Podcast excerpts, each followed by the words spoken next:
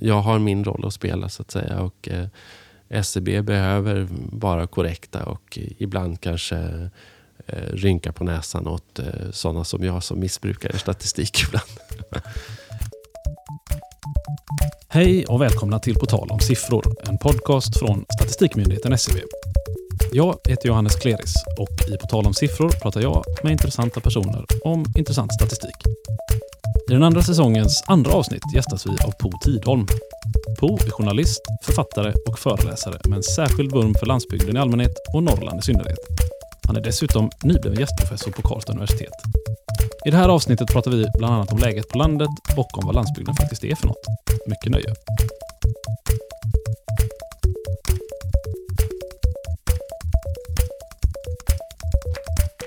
Välkommen på Tidholm. Tack. Hur står det till? Jo då, det är för all del. Det är bra. Mm. Mm. Du har rest ner från, var bor du någonstans nu? Jag bor i Hälsingland, så att, eh, det är inte farligt långt från Stockholm egentligen. Även om det hör till Norrland rent eh, geografiskt. Mm. Vi ska ju prata om landsbygden idag, om stad och land. Men mm. först vill jag reda ut en sak. Aha. När jag har nämnt för experter på SCB att du skulle gästa podden så har mer än en hummat och liksom fått en liten bekymmersrynka och sagt Aha. någonting i stil med att ja, han, han har en agenda. Så Aha, okay. då tänkte jag att det är väl lika bra att reda ut på en gång. Har ja. du en agenda? Ja, det är väl klart jag har en agenda. Det har nog alla egentligen, tror jag. Skulle jag nog eh, hävda. Eh, jo, men det, det, det, är klart att jag har en agenda. Jag vill ju att det ska... Jag vill ju... Alltså, det låter ju utopiskt. Men jag skulle ju vilja då... Min agenda är ju i sådana fall att jag skulle vilja uppnå en större rättvisa mellan stad och land. Det tycker inte jag är en särskilt eh, kontroversiell agenda. Men, men det är klart att jag har en agenda. Det förutsätter ju att det faktiskt inte är rättvist idag. Ja, exakt. Och det tror jag inte... Det tror jag nog att, där tror jag nog att statistiken ger mig rätt. Vi ska komma in på det, men det är en bra, en bra liten övergång. Mm. Jag, jag läste på lite inför den här inspelningen och, och såg bland annat en recension i Dala-Demokraten som skrevs för ett par år sedan. Där det stod att eh, du visar hur ett storstadsfilter ligger över vår syn på varandra och på världen. Mm. Kan du känna igen dig i den beskrivningen? Absolut, det tycker jag. Jag tycker väl generellt, jag menar, det här begreppet urbana normen har ju kommit eh, de senaste, de senaste åren. Eh, och det, det är väl ett ganska adekvat begrepp. Jag skulle väl säga att vi eh, lite till mans har liksom en känsla av att det är i städerna som det kan hända. Eh, både ekonomiskt, och socialt och kulturellt på något sätt. Vill man bli någon? Vill man eh, göra karriär? Eller vill man leva ut kanske den man är? Eh, sin sexualitet eller sin eh, danslust eller vad sjutton det nu mm. kan vara. Eller sitt konstnärskap eller artisteri. Ja, då är det i staden man ska göra det. Um, och eh, när det gäller affärer så är det samma sak. Liksom. Man, ska, man ska vara där alla andra är. Marknaden vill vara där människorna är. Människorna vill vara där marknaden är. Politiken vill göra politik för, för platsen där människorna och marknaden befinner sig. Så att, så att eh, det finns ju eh, väldigt starka centrifugalkrafter i samhället överhuvudtaget och i marknadsekonomin som gör att städerna blir vinnare. och eh, inte alltid lands eller glesbygden, men de glesa delarna eh, av landet blir förlorare i vårt system. Vi ska prata lite om statistikens roll i det här alldeles strax, men mm. jag vill ändå haka fast lite på det du sa, att det, mycket av det bygger på en känsla. Det, kan inte det vara ett problem i diskussionen? Liksom, att det kan vara svårt att sätta fingret på exakt vad som är problemet? Fast jag tycker inte att det bygger på en känsla. Alltså, så här, eh, jag... Eh, jag är uppvuxen då i Hälsingland. Eh, växte upp på landet utanför en liten centralort eh, som hade två mekaniska verkstäder och överdimensionerad eh, offentlig sektor. Sådär typisk. Liksom. Och där proppen gick ur helt och hållet i samband med den ekonomiska krisen 92. Mm. Ehm, det var väldigt påtagligt. Det, liksom, det, det föll ihop helt enkelt. Och jag tror den ena mekaniska verkstaden lade ner och, och maskinerna såldes till Asien. Liksom. Folk förlorade jobbet och, och sådär. Det var, det, var, det var en ganska tuff tid. Då hade jag flyttat till Stockholm och jag tittade tillbaka på det där. Jag har ju mina föräldrar där också så att, så att jag eh, återvände ju. Och, eh, då drabbades jag, måste jag ju säga, av en väldigt stark känsla av att här händer någonting. Vad är det här för någonting? Vad, vad är det här för orättvisa? Därför att jag kände ju liksom också att Stockholm återhämtade sig väldigt snabbt från den här ekonomiska krisen. medan eh, landsbygden inte gjorde det. Så har ju de flesta ekonomiska kriser funkat faktiskt i, i liksom modern tid. Att eh, staden på något sätt genomgår en, passar på att genomgå en metamorfos och tar ett kliv framåt. Medan landsbygden har svårt att liksom hänga med i de här omställningarna. Och får kanske inte heller den hjälp den behöver för att klara omställningarna. Så det drevs initialt eh, av en väldigt stark känsla av att någonting var fel. Eh, och jag undrade liksom hur det kunde ha blivit så här. Hur, hur gick vi från att vara ett land där där staten eller liksom institutionerna i princip åkte ut i varenda buske och byggde en skola i guldtegel och eh, eh, satte upp en hockeyrink och drog dit telefon och el och eh, asfalterade gatan. Och, och liksom, mm. Till att vara ett land där det helt plötsligt var självklart att motsatsen skulle råda. Nu skulle vi stänga de där skolorna och dra in bokbussen och strunta i att asfaltera vägen när den gick sönder. Liksom. Mm. Och det är ju väldigt mycket en känsla.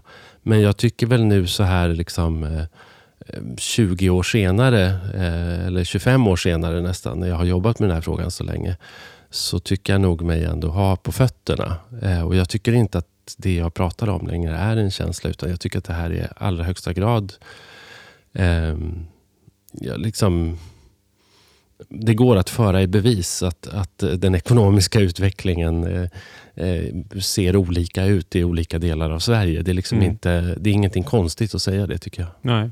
Samtidigt finns det också en hel del seglivade myter och liksom missförstånd vad gäller kanske problemen för landsbygden. Ja, vad tänker du då? då? Mm, ska, vi ska komma in på mm. det snart. Vi ska inte mm. gå in på statistiken riktigt än, okay. men mm. först vill jag testa det också. Uh, jag snubblade på en, en liten faktagrej här i vår statistik, SCBs statistik. Och, uh, så jag frågar dig, rakt upp och ner.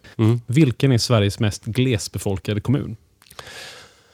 Uh, det, uh, ja, det borde väl vara...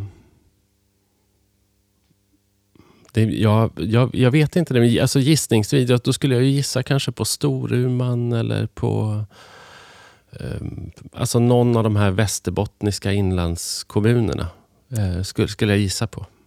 Ja, det, det, det, var, det är inte Storuman. Nej. Jag tycker inte att du får några minuspoäng för att jag hade absolut ingen aning. Jag Nej. tror inte många har det. Det är Arjeplog. Okej, okay, ja. Mm. Mm. Och eh, det, där, där är det så, så att... Så nära nog i alla fall. Ja, det får man säga. Det är bara 0,2 invånare per kvadratkilometer mm. i Arjeplogs kommun, mm. ska sägas. Och Det här visar ja, det också att det, allting handlar om definitioner. Därför att däremot så är det väldigt många i Arjeplog som bor i tätort. Ja, Jo, så är det ju ofta. de flesta bor i Arjeplog. Ja. Jo, så är det ju. Det där har jag också sett statistik på. att jag menar, Kiruna och Gällivare till exempel är ju är liksom, ja, två av de kommuner där, den, jag menar, där nästan uteslutande delen av, av befolkningen bor i tätort. Liksom. Mm. För det finns ju inte heller byastrukturer så långt norrut. Och Det har ju att göra med att de där delarna av Sverige eh, koloniserades ju relativt sent. så att säga. Jag menar, det har ju, det har ju bott nomadiserande samer där under väldigt lång tid. Men, men den här, alltså fasta bosättningar är ju en ganska modern historia. Mm. Och då har det ju inte samma utspridda byabefolkning som, som i andra delar av Sveriges landsbygd. Nej. Jag tänker att vi ska försöka skapa oss en liten bild av hur många som bor på landsbygden enligt SCBs statistik. Mm. Um, och man kan säga så här att för 200 år sedan så bodde 90 procent av Sveriges då 2,3 miljoner invånare på landsbygden. Mm. Och idag så är det tvärtom. Nästan mm. 90 procent av våra 10,2 miljoner invånare bor i en tätort. Yes. Det, det, kan ju låta väldigt slagkraftigt sådär vid första mm. anblick. Ja. Men då ska man ju veta att SCB definierar landsbygd som allt som inte är tätort. Mm, det vill säga som, som övrigt. Mm. Och tätort det definieras ju som en sammanhängande bebyggelse med minst 200 invånare. Mm. Och då fattar man ju att det är en rätt snäv definition av landsbygd. Alltså den blir väldigt, väldigt liten. Jag tror mm. att många upplever kanske landsbygd som något annat än det här. Liksom. Jag tror att de flesta har en rätt tydlig bild av vad de menar med landsbygd. Liksom. Mm. Men statistiskt så är det inte glasklart. Liksom. Och det, visar, det kan man ju se att bara genom att vända sig till olika källor. Enligt SCB då så bor ungefär 13 procent av Sveriges befolkning på landsbygden. Enligt Jordbruksverket är det snarare 34 procent. Mm. Och frågar man FN så är det ju 76 procent. Mm. det, det, det, kan ju bli svårt att Jag prata vet. om saker och ting om man inte är överens om vad Ja, det faktiskt är man vet. pratar om. Ja. Så jag undrar, liksom, vad, vad är landsbygden för dig? Vilken är din Ja. definition? Ja, men till att börja med så är de här olika sätten att räkna eh, är ju någonting som man eh, eller som jag får eh, liksom då slängt i ansiktet kanske av någon besserwisser någon gång då och då. Att man vill eh, använda... är det jag det nu då? Eh, Nej, då, men använda det eh, kanske som någon slags argument för att eh, nej, men det, det finns ingen urbanisering. Eller landsbygden minskar inte befolkning. Och städerna ökar inte befolkning. Och vi har inte alls någon omflyttning av, av befolkningen i Sverige. Eller så. Och det är ju felaktigt. Det, det är ju inte en slutsats man kan dra heller oavsett vilka siffror man utgår ifrån skulle jag säga. Utan, det, utan urbaniseringen är ju ganska... eh, Alltså den, den, det är ändå en ganska tydlig trend. Särskilt om man räknar de senaste 200 åren då, där det finns befintlig statistik. Så det är liksom inget snack om saken. Ehm, men om man går in på det här landsbygdsbegreppet, och det tycker jag är jättespännande också. Ehm, jag, eh, jag brukar tänka också på landsbygd som en, eh, som en sociokulturell miljö. Eh, alltså det som inte är urbant. Och då blir ju helt plötsligt enorma delar av Sverige landsbygd. Mm. Alltså för, för jag brukar tänka så här som någon slags lackmustest. Så här. Var i Sverige kan man stå och känna sig som en del av den transnationella eh, urbana gemenskapen? Nu är vi på Bysistorget mitt i Stockholm. Här kan man Mm. absolut kliva ut från kaffebaren på, på torget och, Mm. och känna sig som en del av New York, eller London, eller Berlin. Eller, Vi är dessutom på eller. Söder då, ska tilläggas. Ja, precis. Ehm, men jag, jag tycker det är, det är faktiskt, det kan man inte riktigt göra i Gävle eller i Sundsvall. Trots att det är jag menar, bevisligen urbana miljöer. Det är stadsmiljöer vi pratar om. Men det är inte, det är inte liksom urbana miljöer som ingår i den transnationella ekonomiska, sociokulturella gemenskapen på samma sätt, skulle jag säga. Blir det inte mer och mer det då? Kanske. Alltså jag tänker på mitt Norrland så, så skulle jag säga att det finns två platser där, där man kan stå och inbilla sig det. Och Det är eh, Åre torg eh, och eh, möjligtvis någon kvadratkilometer typ mellan Väven och eh, Idun i Umeå. Liksom. Mm. Men i övrigt så skulle jag säga nej. Eh, och Det här har ju en väldigt stor politisk betydelse. Eh, liksom var, var, man, var man känner sig hemma någonstans. Mm. Menar, sen, så finns det ju... jag menar, det är klart att man kan ägna sig åt någon slags självbedrägeri och, och, och gå omkring i, i Luleå och inbilla sig att man, att man tillhör den där transnationella urbana gemenskapen. Men, men jag skulle nog inte säga det. Så jag, jag, jag kan tycka att det är intressant att, att prata om landsbygd uh, uh, även ur det perspektivet. Och jag tycker att det perspektivet också har blivit relevant när man tittar på vilken betydelse de här gemenskaperna och identiteterna ändå har haft i de här väldigt betydelsefulla valen vi har haft de senaste åren i olika västerländska demokratier. Jag menar, det var ändå en äldre befolkning på landsbygden som röstade ut Storbritannien ur EU. Mm. Eh, Det var människor utanför eh, de liberala urbana områdena i USA som röstade på Trump.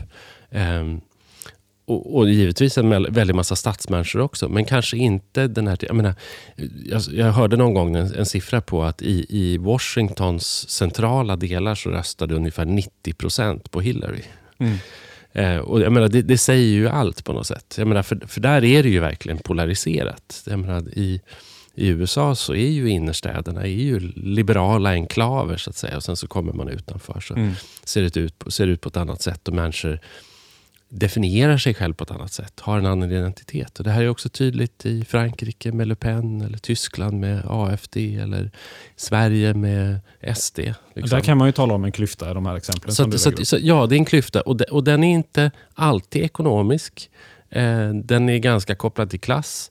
Men den är inte särskilt kopplad till ekonomi. Därför du kan vara en otroligt framgångsrik grävmaskinsentreprenör i, i Kramfors. Eh, som, och det går jättebra för dig. Du har tre fina bilar i garaget och du har en, en stuga i fjällen med, med vacker utsikt och du kan åka till Thailand varje år. Men du känner dig inte delaktig i det här stora liberala urbana projektet som är det gällande projektet, som är det normativa projektet. Men då är vi tillbaka på känslor igen. Ja, eh, och, och, och, det är klart att de spelar ju in. Eh, liksom. Är det ett ehm. problem i det sammanhanget då kanske att det är så svårt att definiera vad man pratar om? Tycker du? Rent Men jag tycker inte det ändå, därför det beror liksom också på... Det, jag menar, det gör, så här, det gör ju att folk kan använda argument knutna till statistik som kanske egentligen då blir lite missvisande eller leder en fel när man ska prata om landsbygd. Som de här besserwissrarna. Ja, men det, ja, men det beror ju på vad det, beror på vad det är man vill uppnå. Jag tycker ju också att det är intressant med berättelser om Sverige. När jag föreläser så brukar jag ju visa det här den här statistiken. Den, alltså det som jag kallar för krysset, mm. som, som, är den här, som beskriver den här folkomflyttningen då i Sverige.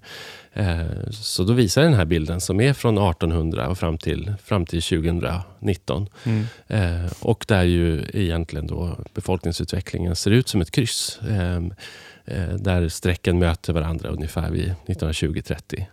Eh, då är det någon slags eh, jämnvikt då, enligt SCB sätt att eh, räkna stad och land. Liksom. Mm. Eh, och den visar ju därför att den ändå, även om det går att ifrågasätta sättet att mäta landsbygd eller, eller tätort eller urbana miljöer, så, så visar den ju på ett väldigt starkt och tydligt sätt att vi är ett land där det har hänt någonting. Mm. Alltså det har hänt någonting. Det är, det är ju dels liksom bara vanlig civilisationsutveckling. Alltså vi, jag menar 1800 när 90 procent bodde på landsbygden enligt sättet att räkna. Så var vi ett agrart och ganska fattigt och ganska outvecklat land och dessutom väldigt hierarkiskt skiktat. Eh, och eh, Sen kommer industrialiseringen, sen kommer specialiseringen på arbetsmarknaden. Eh, och mobiliteten och alla de här sakerna spelar in.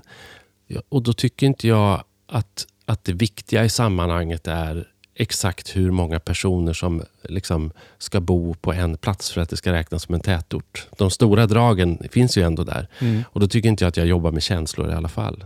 Du, jag tänkte vi skulle gå över lite till att prata om, ja, du har redan varit inne på det, men hur landsbygden faktiskt mår. Mm. Och Nyligen så gjorde Aftonbladet en undersökning tillsammans med Initio där de varvade frågorna om landsbygden och glesbygden utan att definiera exakt vad som var vad. Mm. Lite för att koppla till problemet med definitioner. Mm. Men mm. jag tror att de använder dem som synonymer i princip. Okay. Um, och om vi den här gången då rundar hela metoddiskussionen kring självrekryterade webbpaneler och faktiskt tittar mm. på vad de kom fram till. Mm. Så fanns det en rätt stor oro för landsbygdens framtid. Mm. Eller glesbygdens då. Uh, jag vet inte vad, hur man ska se Nej. dem på olika sätt. Men mm. vilket fall som helst. Tre av fyra svenskar oroar sig för att glesbygden ska utarmas så mycket att det inte går att bo där. Mm. Var kontentan. Ja. Va varför tror du att det är så? Att människor känner så? Mm, eller, precis. Eller, ja. varför tror du att människor känner så? Uh, ja, det tror jag är det tror jag är för att de utgår från någonting som de ser.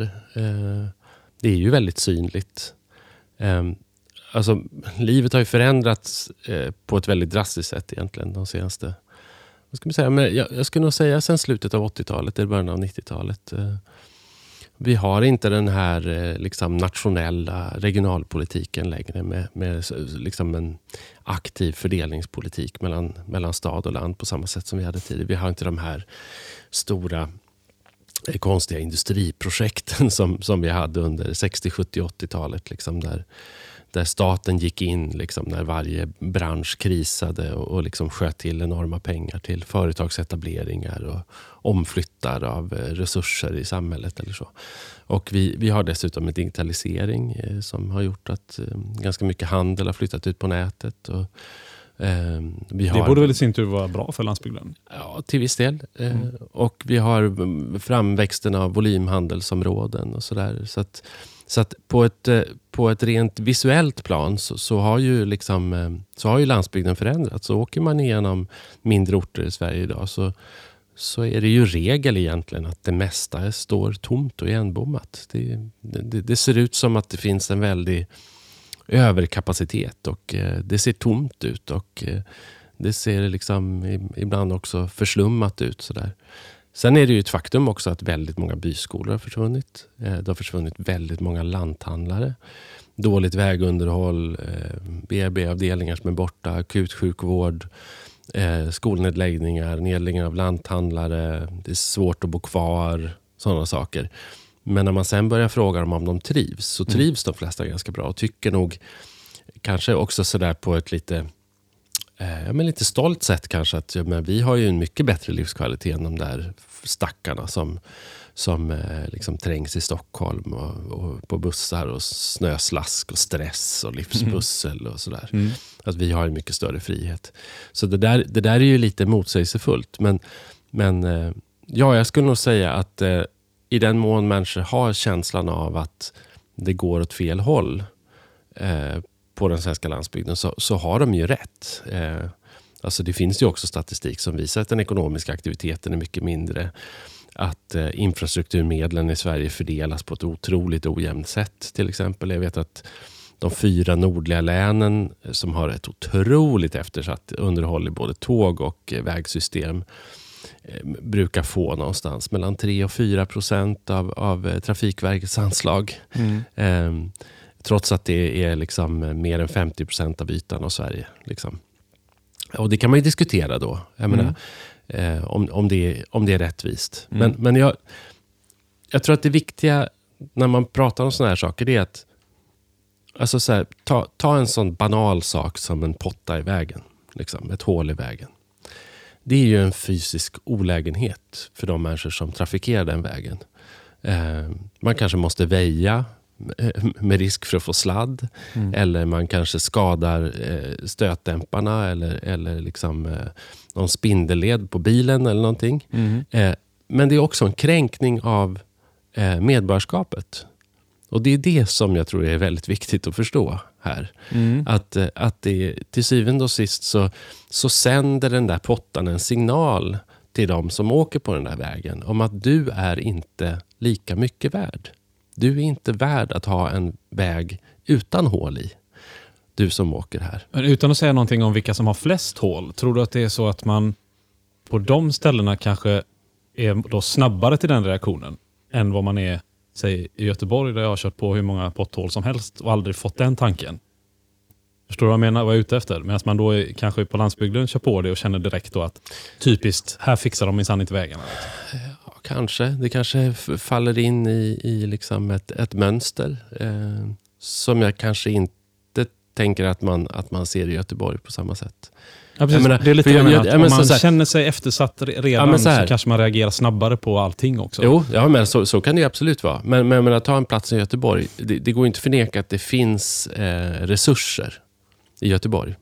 Det, där, hand, där handlar det ju kanske snarare då eh, om, om man reagerar i Göteborg så kanske det snarare liksom med någon slags eh, Weiron Jottan eh, ryggmärgsreflex. Att, att eh, de där rika jävlarna, de kan väl för fan dela med sig.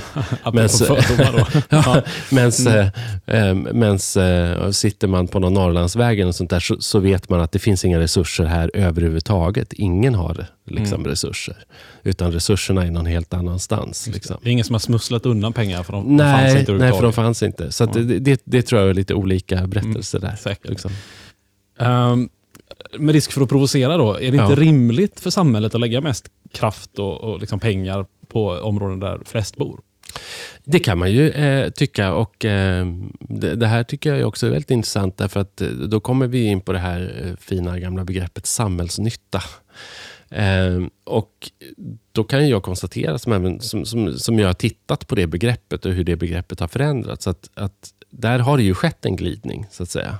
Eh, samhällsnytta skulle jag säga i en tidigare definition var nog inte lika viktat eh, utifrån kvantitet. Eh, utan där skulle jag nog säga att det, det enskilda medborgarskapet hade en annan laddning eller en annan betydelse.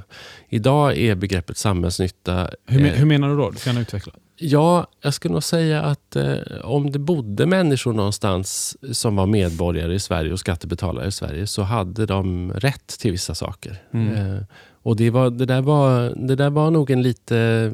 Alltså jag pratar inte nu, eh, det här, det här är ingen subjektiv åsikt från min sida, utan det här är liksom utifrån att ha läst gamla rapporter och du vet så gamla förstudier till till eh, liksom eh, regionalpolitiska industriprojekt på 60-70-talet. När man ska först kanske göra en företagsekonomisk analys. Är det, blir det lönsamt om Boliden går in mm. och driver den här gruvan? Eh, men så visar det sig att det, det blir det inte alls. Och då gör man en samhällsekonomisk analys och så tittar man på vad, vilka, vilka vinster blir det för, för samhället. För, för, dels för nationen, och för regionen och för lokalsamhället om vi genomför det här projektet. Mm. Är det här lönsamt? Och Då kan jag konstatera att man hade en annan eh, syn på begreppet samhällsnytta. Eh, där det handlade mer om att få utväxling för den enskilda medborgaren. Eh, och att den nuvarande definitionen av samhällsnytta mera handlar om att få någon typ av ekonomisk utveckling där man betraktar samhället mera som en plattform för företagande och entreprenörskap. Och om vi bygger den här vägen, vad uppnår vi då för samhällsnytta? Jo, vi uppnår en bra grund och bas för eh, transportnäringen, för industrin, för alltså för förvärvsarbete som i sin tur genererar skatt. Mm. Men så, fokus tidigare var lite mera på direkt på medborgaren. Nu är medborgaren eh, sekundär eller ligger i bakgrunden. Vinsterna för den enskilda medborgaren är eh, på något sätt nå någonting som man uppnår genom andra synergier. Förstår du vad jag menar? Ja, absolut. Ja. Mm. Så, så där, där har det skett en, en glidning i begreppet, i, i begreppet samhällsnytta. Det är rätt Och, intressant i en tid när man pratar om individualismen som ja. alena rådande. Att då har man liksom gått bort från individen lite. Ja, men det skulle jag nog säga. Eh, men företagande är ju det heliga, så att säga. Det är ju, det är, ju, det är ju genom företagande som vi ska få in våra skatter och få vår välfärd.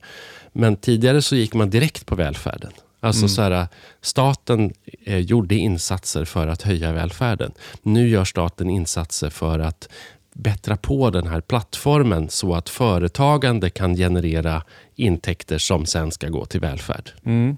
Så, skulle, så skulle jag säga att samhällsnytta funkar. Och då blir ju kvantitet en väldigt viktig faktor. Mm. Därför att ju fler som finns på en marknad, ju fler företagare, ju fler skattebetalande individer, desto större ränta på den här samhälleliga insatsen. Förstår du? Ja, jag förstår ja. du menar. Så, så, och, och, och då blir ju det relevant. Mm det är väldigt vanligt också i debatten att man säger, ja, men ska inte folk få flytta till Stockholm om de vill det? Då? Mm. Så här, jo, absolut. Alla, alla får göra det om de vill. Mm. Eh, men går det att vända på frågan? Eh, alltså det vill säga, så här, ska inte alla få flytta till eh, Storuman om de vill det? Då? Och, och då är ju frågan så här, går det? Är, är, är det möjligt att, att göra det? Alltså så här, därför mm. att grejen är så här, om vi nu bortser från att det är, är vanvettigt dyrt att, att skaffa sig en bostad i Stockholm och mm. nästan omöjligt att skaffa en hyresrätt. Eh, så är det ju ändå så att Stockholm har ju ett välfärdssystem som gör att vem, och en arbetsmarknad som gör att vem som helst kan ändå komma in här. Det finns, det finns i princip jobb och utbildning för alla. Eh, men det gör det inte på andra platser. Så att, alltså så, här, så att rörelsen i samhället från en gles miljö till en förtätad, från mm. land till stad, den är möjlig att göra. Men den andra rörelsen är mycket svårare att göra. Därför att, det är mycket, därför då hamnar du omedelbart på en plats där du inte kan räkna med att det finns folktandvård, eh, skola till dina barn, skolskjutsar till dina barn, eh, okej vägar, BB-avdelning inom ett rimligt avstånd, en intressant arbetsmarknad, mm. utbildningsplatser, högre utbildning, sådana saker. Och, och, och då har vi ju då, då är det ju en envägs... Då, då, blir, då är det ju inte riktigt rättvist, så att säga. Så att, men nu är du inne på det som, som man ibland då kallar, eller som omskrivs som flykten från landsbygden. Mm. Men det är ju inte riktigt så enkelt som, att, som att det är så att eh, städerna växer på landsbygdens bekostnad. Nej, det vet jag mycket väl. Ja, precis. Det är ju inte så att folk flyttar från landet till storstäderna, utan det är snarare så att storstäderna växer för att det föds fler där. Invandring, Mm. Uh, och att det helt enkelt föds för få på landsbygden. Absolut. Det, det är därför liksom, som, som ja, kurvorna ja. ser annorlunda ut. Men man pratar ju ofta om flykten från landsbygden och sånt. Men hur omfattande är den egentligen? säga? Den är inte jätteomfattande och det är ju därför att de flesta redan har flytt. Så att, när, flytt, alltså, när flydde de då? Ja, men alltså, det är ju en långsam process. Mm. de flesta kommuner har ju tappat invånare. De senaste 50 åren. egentligen. Mm. Menar, eller de flesta säger jag, men, men det är det ju inte. Men, men uh, ungefär hälften av Sveriges kommuner har ju haft uh, en vikande befolkning under decennier. Mm. Uh, och, och nu har vi ju på många håll hamnat på en nivå där, där liksom ja, det spelar ingen roll om folk börjar ligga som, som, och föröka sig som, som galningar i de där kommunerna. Det skulle inte hjälpa ändå, helt enkelt därför att den, den unga, fertila, barnafödande befolkningen är, är helt enkelt för liten. Så man, mm. man, kan inte föröka sig på det sätt som skulle behövas för att reproducera sin befolkning. Mm. Eh, så att man har ju liksom tappat den kritiska massan. Det där finns ju invandring som faktiskt ja. någonting som kan ändra på demografin. Ja, så är det ju. Tyvärr Till vissas förskräckelse då, liksom, andras kanske Ja. ja, det är helt bisarrt att man kan betrakta det med, med förskräckelse faktiskt. Det, det, tycker jag är jättekonstigt. Och, eh, därför att det är ju... Jag, menar, jag reser ju också oerhört mycket i Sverige och, och pratar jättemycket med kommunpolitiker. De flesta kommunpolitiker skulle jag säga i, i liksom de glesa delarna av landet vill ju ha mera invandring. Alltså, de ser ju ett akut behov av det. Och eh, De flesta var ju också överlyckliga där under 2015-2016 när det kom så många till deras kommuner. Det, mm. eh, då kan man också konstatera att det var ju inte frivilligt. Alltså, eh, de som kom eh, hamnade ju inte där av egen fri vilja. Oftast i alla fall. Vissa gjorde ju det. Men de blev ju anvisade eh, liksom kommuner där det fanns kapacitet. Och mm. Anledningen till att det fanns kapacitet var ju för att det länge hade gått dåligt för kommunerna. Mm. Det fanns helt enkelt plats i de kommunala bostadsbestånden. Det fanns eh, gamla nedlagda hotell eller, eller eh, liksom, eh, kursgårdar som, som, gick att, som det gick att inhysa människor i. Och då, därför hamnade de där. Nu, några år senare, kan vi ju konstatera att att eh, bland de som har fått uppehållstillstånd så är det ju en liten, liten, liten, liten bråkdel som har stannat kvar på de här platserna där de först hamnade. Mm. Eh, så att det hoppet har ju släckts för de här kommunerna. Att, mm. att invandringen skulle då liksom bygga på den här eh, liksom demografiska strukturen. Mm. För något år sedan så tog jag faktiskt fram en massa statistik som, som ja, stärker din tes kan man säga. Jag gjorde så att jag samlade statistik från olika myndigheter om eh, demokrati, hälsa, arbete, ekonomi, utbildning, alltså brottslighet. Allt från valdeltagande till antal självmord till sjuktal och medelinkomst. Allt du kan tänka dig. Och så byggde jag helt enkelt ett index mm. över detta. Och man kunde få över Sveriges kommuner. Då. Och Man kunde få lite olika topp och bottenlistor beroende på vad man la till och tog bort för för kategori så att säga. Men det var, det var alltid ungefär samma kommuner som hamnade i toppen och botten. Mm. Och de där det liksom allting såg bäst ut, de var ju uteslutande, skulle jag nog säga, kranskommuner. Mm. De flesta runt Stockholm och så någon runt Malmö och någon Göteborg. Mm. Medan de som låg i, i botten också var då samma. Och då, nästan alla var ju gamla bruksorter skulle jag säga. Mm. Och jag tänker att just bruksorter, är det, väl, är det det som man skulle kunna säga är klassisk landsbygd i det avseendet som du sa i början? Ja, det skulle jag nog säga. Absolut. Det, hur det känns så att säga, när man är där. Ja, precis. Man får ju också, liksom, menar, om man tittar på ekonomisk aktivitet eller liksom eh, just eh, omställningsförmåga och sådana saker så, mm. så, så, så, blir det ju så. Jag tycker det är intressant Många var ju för övrigt i norra delen av Sverige också, ja. ska ju tilläggas. Klart. Jag tycker det är intressant det där som du säger också, för det, det, det, visar ju också, eh, det visar ju också statistik och siffror som SKL har tagit fram. Till exempel vilka kommuner som vilka kommuner som det går bäst för och vilka som det går sämst för. så att säga. Eh, de som det går sämst för det är ju föga förvånande kommuner som befinner sig väldigt långt från arbetsmarknader eller från, eh, liksom, mm. Eh, eller från städer. Jag menar, närheten till en stad har ju en enorm betydelse för, för liksom kommunernas överlevnad. Och De som det går allra bäst för det är ju inte själva innerstadskommunerna utan det är ju de här kranskommunerna som, som har närheten till staden och hela stadens utbud. Och därför kan erbjuda en väldigt bra boendemiljö utan att behöva lägga pengar på kultur och fritidsutbud. Och på liksom, det får de på köpet. Liksom. Det får de på köpet. Mm. Och, och, då, och då kan man ju ha en väldigt låg kommunalskatt. Mm. Eh, jag vet inte om vi ska prata om kommunalskatten apropå statistik. Men, men, men, men, men där, där, har du ju en enorm orättvisa. Det är ju, jag mm. menar, det är ju, tittar du på de här kommunerna i jag menar, här stråket liksom från, eh, jag menar, från Västerbotten och upp i Norrbotten inlandskommunerna där så ligger de på 35 kronor ungefär. Medan de här kranskommunerna som du nämnde har ju kanske 29. Men det jag tyckte var intressant med den statistiken var att om man kommer bort från det som är rent ekonomisk statistik och kanske även ja, hälsa i form av sjukskrivningar och sånt, och titta på saker som ja, men valdeltagande, eller hur många som går ut grundskolan med fullständiga betyg, eller hur många självmord faktiskt det begås per capita och sånt. Mm. Då får man ju en annan bild som är mer kopplad till människan, skulle jag vilja Mm. påstå. Liksom. Och där ser man ju snabbt då vilka kommuner som alltid dyker upp. Mm. Det, det är ju alltid ungefär samma och det är de här kommunerna. Och där skulle man kanske kunna koppla det lite mer till den här känslan av att inte vara Mm. med, gissar jag. Liksom. Mm. För då handlar det inte så mycket om hur mycket pengar man har i plånboken. Liksom. Även om det såklart finns då- kopplingar alltid till, till hur, man, hur man Mm. har det materiellt. Va? Men hur, hur ser du på statistikens roll där, liksom, när man faktiskt kan se de här mönstren? Liksom? Ja, men jag, tycker det är, jag tycker det är bra att statistiken finns. Jag tycker den borde liksom lyftas fram och användas mer. Eh, sen, sen, jag menar, sen är det ju så här... Jag tvivlar ju ibland också på samhällets eh, empatiska förmåga, så att säga. Eh, det finns ju liksom en... Eh,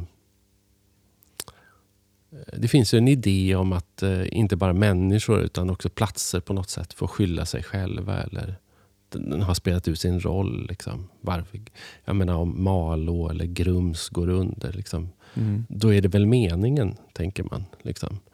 Eh, Jag, jag, jag, tillhör ju inte, jag tillhör ju inte den delen av befolkningen som, som resonerar så. Jag tycker att så länge människor bor där och, och eh, har, har liksom en känsla för platsen och eh, eh, är förankrade där så, så, så har de liksom rätt att vara med. Och jag, jag tycker att det är, är väldigt problematiskt att vi... Men jag, jag tänker på det ofta, särskilt nu när vi... Jag menar, man, man diskuterar liksom Sveriges omställning liksom inför klimatutmaningar och sådana saker. Och hur de här visionerna eller bilderna av Sverige skiljer sig så otroligt mycket åt. Att det, liksom Mm. verkligen är, så, det är verkligen bonus malus eh, liksom i, i Sverigebilden. Att, att de berättelser som handlar om framtidens städer, de är ju nästan utopiska. Vi ska bo i ekologiska hus byggda av naturmaterial eh, med växthus och löparbanor på taket. Det kommer inte finnas några fossildrivna bilar så det kommer vara väldigt tyst och det kommer vara väldigt rent och det kommer vara väldigt grönt. Och vi kommer äta ekologiska grönsaker och vi kommer susa omkring på våra subventionerade elcyklar eller Det låter Eller ju liksom- fantastiskt. Ja, det låter ju helt underbart eh, det här, det här framtida livet efter klimatapokalypsen. Liksom. Mhm. Eh, Medan landsbygden då eh, ofta liksom... Det, det saknas ju en vision som, som inkluderar landsbygden. Hur ska, hur ska liksom framtiden på, på landsbygden se ut? Det, har- det har ingen formulerat utan snarare så så ska ju liksom landsbygden, eh, landsbygdsbefolkningen ska ju straffas för att den råkar bo glest och för att den kanske har vissa transportbehov som inte går att lösa med hybridbilar som går liksom 2,2 mil på, på en elmotor. Eh, och, eh, jag menar, och jag, tycker att det, jag tycker att det är orimligt och det väcker... Även om jag själv är en liksom urban medelklassmänniska med, med givetvis med liksom grundvärderingen att vi måste liksom möta klimatutmaningarna på alla sätt vi kan. Så, så störs jag över hur man ehm, provocerar landsbygdsbefolkningen och alienerar landsbygdsbefolkningen i den här diskussionen. Men tror du inte att- det hade varit bättre att foka på den statistik som finns till exempel, som är inte då, den jag var lite var inne på, som inte är rent ekonomisk utan faktiskt hur folk mår? Tror du inte man har fått med sig fler på tåget då? Alltså det, om det finns siffror på att fler begår självmord i landsby- alltså gamla bruksorter, Ja. det finns siffror på att folk eh, inte går ur grundskolan, alltså det, Mm. det är ändå siffror som talar om att folk inte mår så bra. Ja. Då tänker jag att med det skulle kunna stärka argument någonstans, liksom, och empati. Eller? Ja, Eller saknar du någon form av statistik? Något man skulle behöva mäta som man inte mäter idag? Ja, jo, det, det, finns, det finns en hel del sådana saker, eh, saker som jag har letat efter och inte stött på. Men det kanske ni kan hjälpa mig med. Men, ja, som men- vadå? Jag blir nyfiken- eh, nej, men det, det, det är inte relaterat till, till just sånt. För att just eh, liksom, eh, ohälsa och eh, ekonomi och sådana saker, det är, det är ju ganska vägt och mätt. Men om jag skulle ta upp en sak som, som jag har saknat statistik på, som, som jag skulle tycka var väldigt intressant. Och det, då är det ju så här att, att eh, Sverige övergav ju det, liksom den nationella regionalpolitiken någon gång i, i början av 90-talet när vi gick med i EU.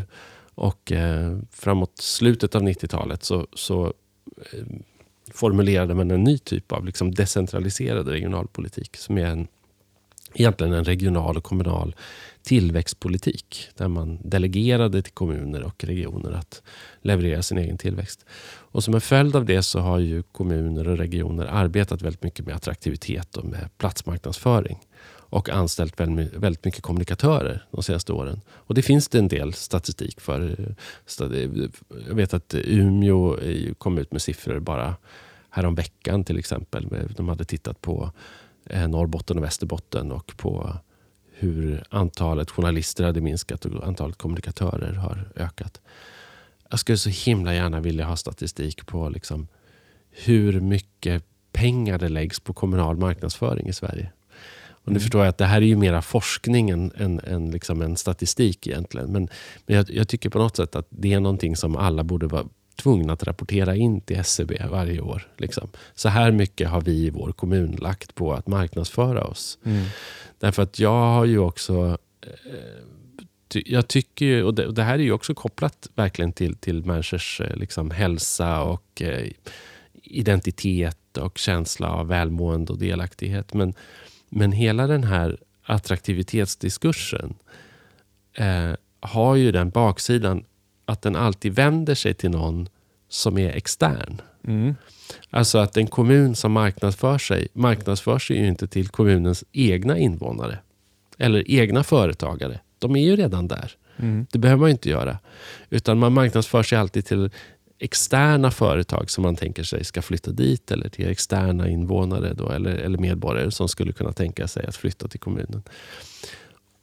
Och då blir ju konsekvensen av det också effekten att man börjar berätta någonting om den här kommunen. Då måste man bestämma sig för vilka är våra uspar här? Mm, liksom, mm. Vilka är våra kvaliteter? Vad är det vi ska visa upp för mm. någonting? Eh, och då kommer inte alla hålla med. Nej. Och om vi då pratar om någon av alla de här då 50 procent av, av kommunerna i Sverige som ändå har tappat i befolkningen de senaste decennierna. Som ska då utmåla sig helt plötsligt som extremt attraktiva miljöer för både företagande och, och inflyttare. Eh, samtidigt som det inte alls går så himla bra. Och man då också måste liksom låsa fast sig vid vissa kärnvärden kanske. Eller, eller vissa slogans som man ska upprepa. Liksom. Då kommer man också alienera den lokala befolkningen som kanske har en känsla av att ja, men, varför berättar ni att allting är toppen när min skola har stängt? Eller varför berättar ni att allting är toppen när vi har enorma liksom, eh, företagsnedläggelser eller, mm. eller så? Mm. Det där tror jag spär på den här känslan på landsbygden av att, eh, av att allting inte står rätt Och då är den egna, den, det är den egna kommunen som är boven i det? Ja, verkligen. Men behöver man inte göra så för att locka till sig folk då, om man nu saknar? Invånare. fast nu är det också så att det finns ganska kvalificerad forskning, bland annat från Lunds universitet till exempel, på mm. att, man, att det inte går att marknadsföra fram eh, flyttbeslut. Eh, det är till och med så att den här kommunal, den ojämna kommunalskatten, till, som jag nämnde tidigare, mm. som den, kan skilja liksom så, så mycket som 6 kronor mellan högskatte och lågskattekommuner. Den är inte heller en faktor eh, i människors flyttbeslut. Mm. Eh, så att människor flyttar av helt andra skäl. Mm. Eh, det, det, är för att de vill ha livskvalitet. Eller det är för att de eh, tycker om en plats. Eller vantrivs på en plats. Eller eh, längtar hem eller längtar bort. Eller, eller så. Det, det, är sällan särskilt, det är sällan särskilt rationellt. så att säga. Så att det, det mesta eh, tyder nog på att eh, den här marknadsföringen är helt bortkastad. Jag skulle vilja runda av med att fråga dig, tycker du nu efter den här diskussionen att vi behöver en ny definition av landsbygd? En statistiskt ny definition då? En gemensam kanske, för alla, så att vi inte ja, går runt med olika? Eh, ja, det, det, skulle jag väl, eh, det skulle jag väl tycka. Eh, det, vad jag förstår så, så jag menar, Ibland ser det också ut som att folk flyttar till landsbygden fast de inte gör det. Till exempel när mindre orter rullar ut villamattor i utkanten av stan. Mm. Eh, så att, nej men, eh, ja, jag, jag, jag är ju inte statistiker själv, så jag kan liksom egentligen inte... Ja, det är jag, nog en utopi det jag frågar. Ja, jag, kan, jag, kan, inte skissa kan på, jag kan inte skissa på den modellen. Men, det, men det, är klart att, eh, det är klart att det skulle vara bra om det harmoniserades och att alla visste vad man pratade om. Liksom. Mm. Um, men för mig är det ändå inte en jättestor grej därför att jag tycker att de här liksom, eh, de stora dragen eh, talar ändå liksom sitt tydliga språk. Alltså hur, hur samhället rör sig. Och det, jag menar, vi har ändå tillräckligt mycket statistik på var det finns ekonomisk aktivitet och vad det inte gör det till exempel. Och jag menar, som jag nämnde tidigare, hur man fördelar infrastrukturmedel eller hur det, fri, hur det liksom privata riskkapitalet fördelas över landet. till exempel. Jag menar, 55 procent av, av, av allt fritt kapital hamnar i Stockholm till exempel. 5 procent hamnar i Norrland. Mm. Så att jag menar, bara där är det ju liksom... Jag tänker mig så här att med en, en, liksom en tydlig och skarp och, väl, och korrekt statistik så blir det ju lättare att bygga dels lättare att uh, ge makthavare ett, ett, bra underlag för beslut. Mm. Dels lättare att argumentera. Det är lite så jag tänker. Och är den då enhetlig och, och, liksom, och väldigt tydlig ja. så kanske man uh, får skjuts av den. Mm. Jo, det, därför, det är så jag tänker att den är viktig, statistiken. Ja, jo precis. Men som sagt, varken du eller jag är statistiker, så vi kan sitta här och, och, Nej, och önska oss vissa typer ja. av statistik och, ja. och, strunta i vilka problemen är för att ta fram den. Mm. Ja, nej men det är väl klart. Eh, sen är väl frågan hur mycket det, hur mycket det gör ändå. Jag, menar, jag, skulle, jag skulle väl säga att eh, när det gäller vårt svenska samhälle. Alltså vi, vi, är ju ett land som har vägt och mätt och räknat och eh, under längre tid än de flesta liksom moderna länder. Och vi har dessutom intakta arkiv. De har aldrig eldats upp av liksom en invaderande armé eller någonting. Liksom. Vi, vi har ju koll på det mesta. Liksom. Mm. Eh, och vi vet vilka problem vi har och vilka orättvisor som finns och sådana saker. Jag, jag, I slutändan så, så, tycker jag att SCB e gör ett alldeles utmärkt arbete och jag lutar mig väldigt mycket mot, mot SCB e i, i mitt eget jobb. Liksom. Mm. Eh, men jag skulle nog säga att jag menar, det, det mesta vet vi redan. Det, det, det, I slutändan handlar det om kanske empati, politisk vilja, eh, också en idé om liksom hur vårt samhälle... De flesta, de flesta, jag tänker också på att det liksom den avgörande skillnaden mellan stad och land är ju liksom också en idé om vad man ska ha de här olika miljöerna till. Jag menar, då, då, vi, då är vi tillbaka lite där vi började, men att staden är ju platsen för, för tillväxt, både liksom ekonomisk och mänsklig tillväxt. Medan landsbygden har blivit en plats för, på något sätt, då, eh, rekreation kanske för många. Att i, i, i, takt med att allt fler då bor i städer eller tätorter, oavsett hur de definieras, så kommer den rena landsbygden, eh, de liksom pastorala miljöerna, de agrara miljöerna, att, att betraktas som, som någon form av eh, lekplatser liksom, för den urbana människan. Eh, en slags eh, retreat eller semestermiljö eller så. Liksom. Och, och frågan är om man, det här har jag också tänkt på, så här, frågan är om man vill att de platserna ska utvecklas. Mm. Vill man som urban människa ha mer ekonomisk aktivitet på norra Öland? Om det är där man har sitt sommarställe. Jag skulle säga nej, det vill man inte.